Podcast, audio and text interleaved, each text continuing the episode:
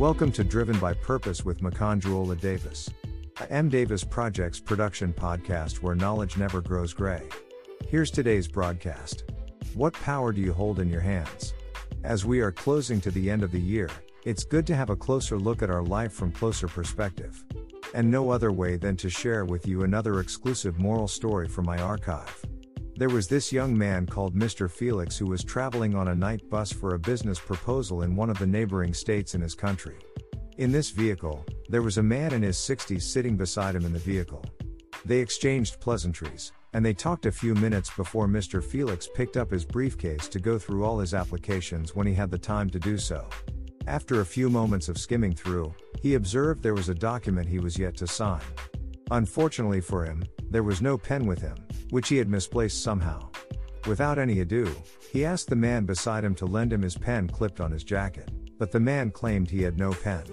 The man's responses arose the curiosity of everyone in the bus because it was glaring that he had been hanging on his jacket. Perhaps he wasn't aware he had one on his jacket, thought Mr. Felix. He pointed to him that he had one clipped on his jacket if he could spare him to sign the document.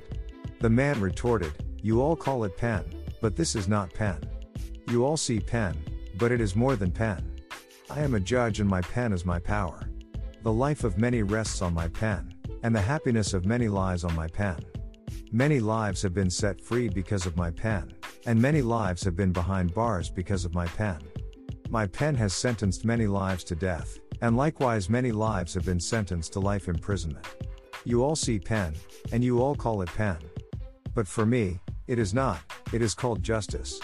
When they got to their destination, Mr. Felix thanked the judge for the insight he gave him about what he saw as pen that he called justice. Afterwards, they all went their separate ways. Robert Ingersoll says, If you want to find out what a man is to the bottom, give him power. Any man can stand adversity, only a great man can stand prosperity. Now, what is your profession? What power do you hold in your hands? How many lives have been destroyed, all because of you? How many lives can you account for that have been blessed through you since the beginning of this year? Mastering others is strength, but mastering yourself is true power. Are you familiar well enough with the power you hold in your hands? Do you really understand your position and the title you carry? Are you there to serve, or you're there to be served? No matter how small the position we may find ourselves in life, it comes with power, no matter how small it is. The most common way people give up their power is by thinking they don't have any. And the most common way people abuse power is when they are not made to be accountable for it. For the greater the power, the more dangerous the abuse. There's power in our hands to uplift others. We have the power to repress and suppress the truth. We have the power to curse and the power to bless. Likewise, we have power that can cultivate depression in the life of others and the power to foster the growth of genuine happiness in the life of others. How many lives would you be willing to liberate in this coming year? Would you ever discover the power you have to liberate your life as well? Never forget that the power to be happy in life lies in your hands. You can accept the things you cannot change and open a new chapter to move on, or you can keep crying all your life while you're reduced to bones. You are possibly going to be in a new position in this coming year. Would you be willing to do what is right? Martin Luther King Jr. says, Cowardice asks the question, is it safe? Expediency asks the question, is it politic? Vanity asks the question, is it popular?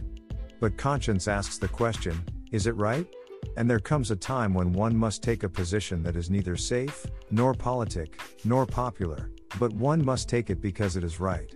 If people in the position of power are not made to be accountable, then, ungodliness, injustice, and oppression will continue to be the order of the day in the society, says Sunday Adelaja. How much would you be willing to risk earning the position of power? And how far would you be willing to go to do what's right with the power when it gets into your hands? My prayer for you today may the power you own be able not to only liberate the lives of others, but as well your own very life.